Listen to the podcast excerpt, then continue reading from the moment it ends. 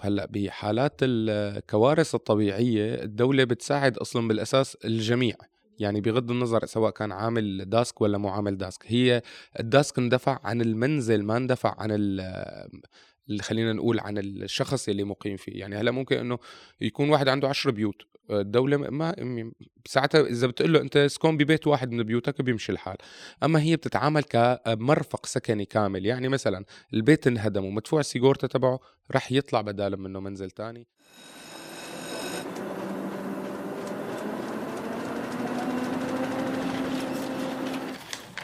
عنب بلدي بودكاست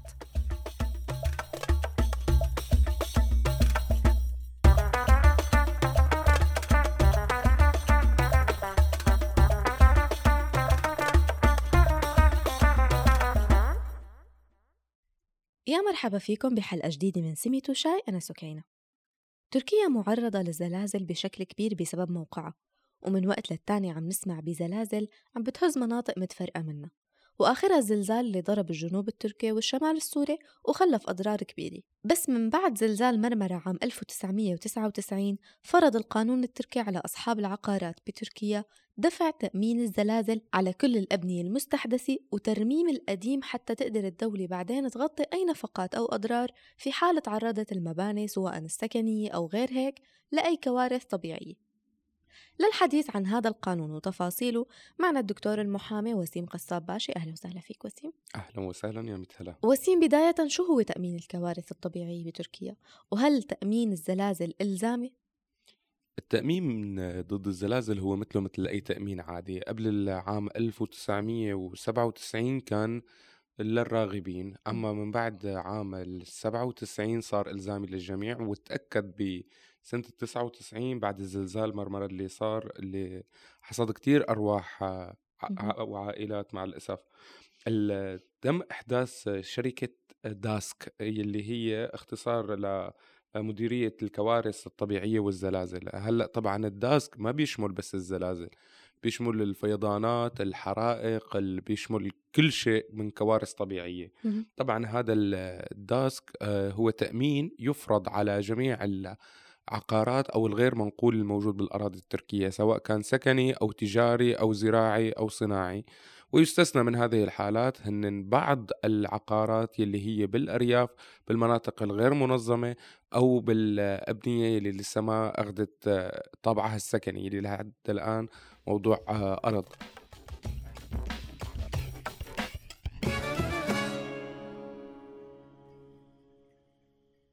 طيب على مين مفروض هذا التأمين بالضبط؟ يتم فرضه على أصحاب الشقق أو العقارات المنقولة الغير منقولة سواء كان أجنبي أو تركي أو أي جنسية صاحب المنزل العقار.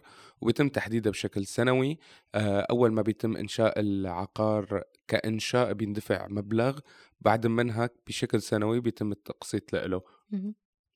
طيب إيمت صاحب البناء بيدفع التأمين؟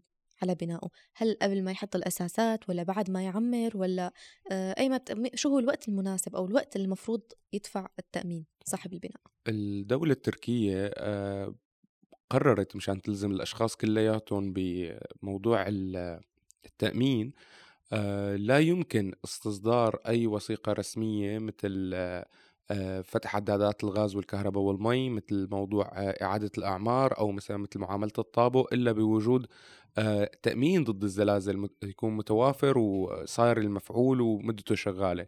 فبشكل عام المتعهدين لما بيطلعوا بالبناية بينشئوا آه، صندوق تبعها بالداسك. يعني لما كيف بيأسسوا الكهرباء والغاز والمي؟ كمان بيأسسوا لها رقم بمديرية الكوارث. بعد منها الملاك الجداد بيعملوا بشكل سنوي تأمين ضد الزلازل.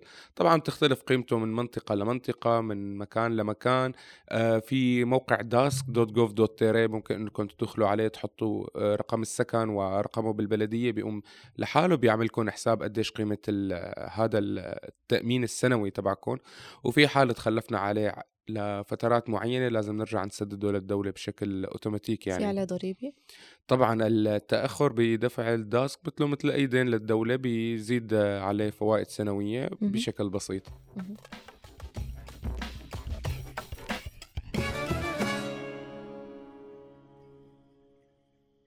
قديش قيمة هذا التأمين؟ بما أنه حكينا عن قيمة التأمين يعني على أي أساس بي بينحسب هاي القيمة؟ يعني. وسطيا يتراوح قيمة التأمين بين 150 ليرة ل 4000 ليرة تركية بيرجع حسب المواد المكونة من هذا البناء الأرض اللي مبنية عليها مكان حدوثه بأي بلدية آه، بأي موقع آه، على هذا الأساس بيتم حسابها آه، طبعا بيتم تعيينه وصار بشهر شباط الماضي السنة الماضية زيادة على الزلزال وهلأ حاليا بالشهر شباط كمان رح بيصير ضم مع الأسف على التأمين ضد الزلازل والكوارث سواء كانت حريق أو فيضانات أو زلازل.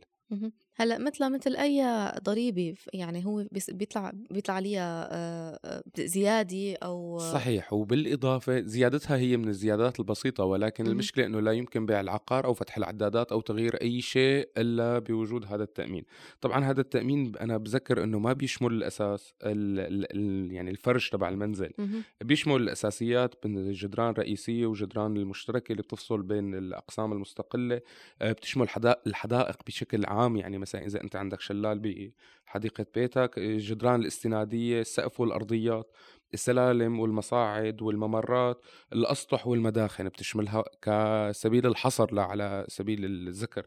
آه، أما بقية الأشياء مثل المفروشات وغيرها لا لازم ينعمل لازم يكون في تأمين خاص بهذا الموضوع. هذاك بيشمل التأمين ضد السرقة والتأمين ضد ال ال ال يعني خلينا نقول التلف. آه، بسبب اللي اما بالنسبة للتعويضات آه، تبع الكوارث بيتم بس بأساسيات المنزل من حيث من الأرضية للحدائق مثل ما بيقولوا والسقف.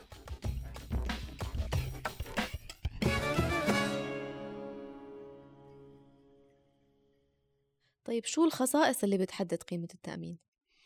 بيتحدد قيمة التأمين بناء على قيمة الأرض المبنى عليها بيتحدد على قيمة المواد المصنوعة منها. هلا مثل ما بنعرف إنه في أبنية مكونة من الإسمنت والحديد في أبنية مكونة من الخشب.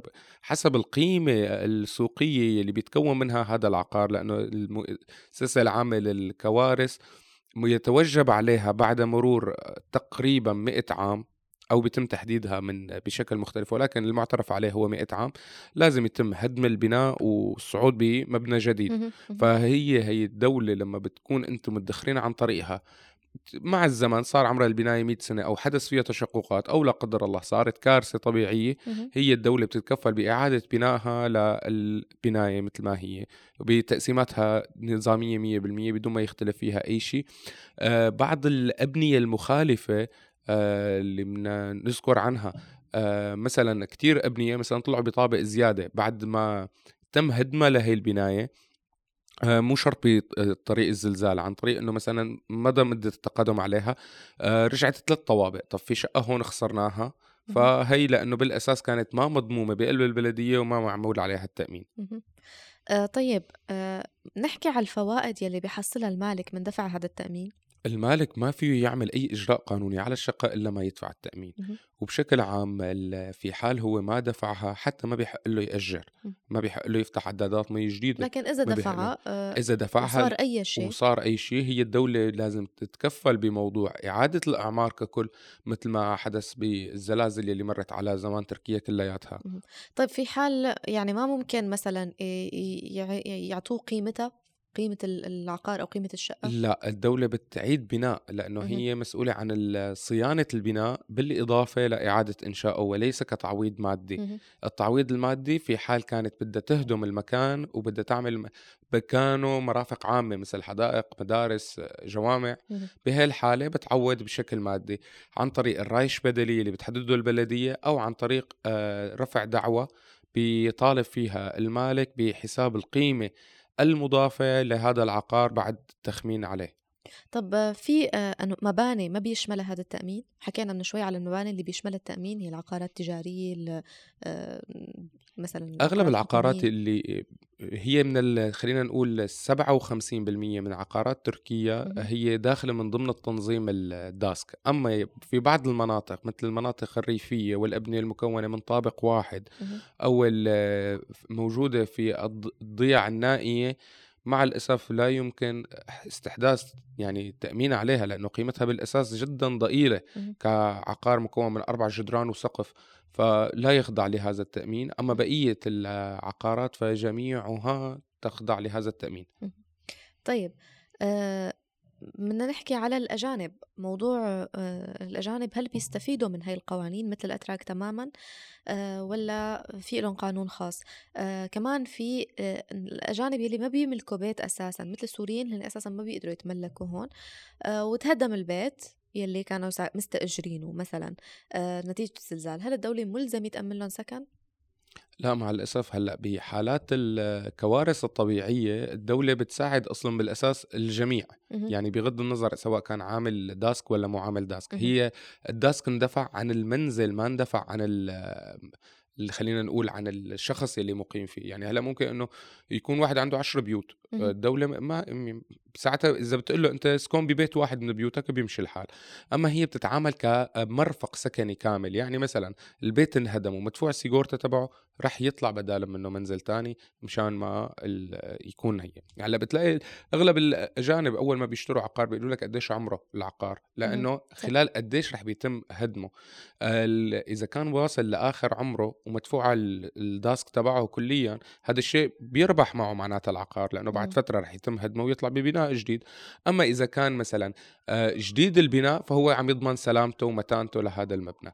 آه، أما الفترة الوسطية يلي هي أغلب أبنية إسطنبول عمرها بين ال 25 لل 75 سنة هدول يلي خلينا نقول أقل الناس اللي بتستفاد لأنه هن فعليا عم يدفعوا ولكن لا محصلين متانة معينة ولا إنه قرب الزمان إنه تنهدم وتطلع البناية من أول وجديد. للأسف. بالنسبة لذكر حضرتك الأجنبي سواء كان تركي أو أجنبي ما في فرق لأنه هو التعامل عن عقار والعقار جنسية العقار تركية حتى لو كان المالك أجنبي ولكن متواجد على الأراضي التركية فهو عقار تركي وهو اللي بيخضع لعملية التأمين. آه، حتى الشركات حتى المؤسسات حتى كل شيء غير منقول. دوائر حكومية مثلا طبعا حكومية. طبعا الأبنية الجوامع كل شيء كل شيء دوائر رسمية أو كل شيء غير منقول غير قابل للنقل فهو يعتبر عقار ويتوجب عليه ال DASK. أنا بتمنى إنه كل الأشخاص اللي اشترت عقارات بالأراضي التركية سواء كانوا أجانب أو أتراك دائما يتابعوا موضوع ال DASK وما يتراكم عليهم ديون فيكم تدفعون عن طريق أي بنك آه، حكومي أو عن طريق البريد أو عن طريق شركة DASK نفسها أو أي شركات sigorta. شكرا لك أستاذ وسيم على هاي المعلومات المفيدة. أهلا وسهلا.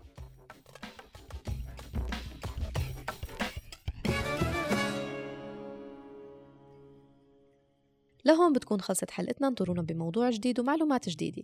فيكن تسمعوا كل حلقات سيميت وشاي على Apple Podcast Google Podcast SoundCloud Stitcher وأنغامي. كنت معكم أنا سكينة المهدي من عنب بلدي بودكاست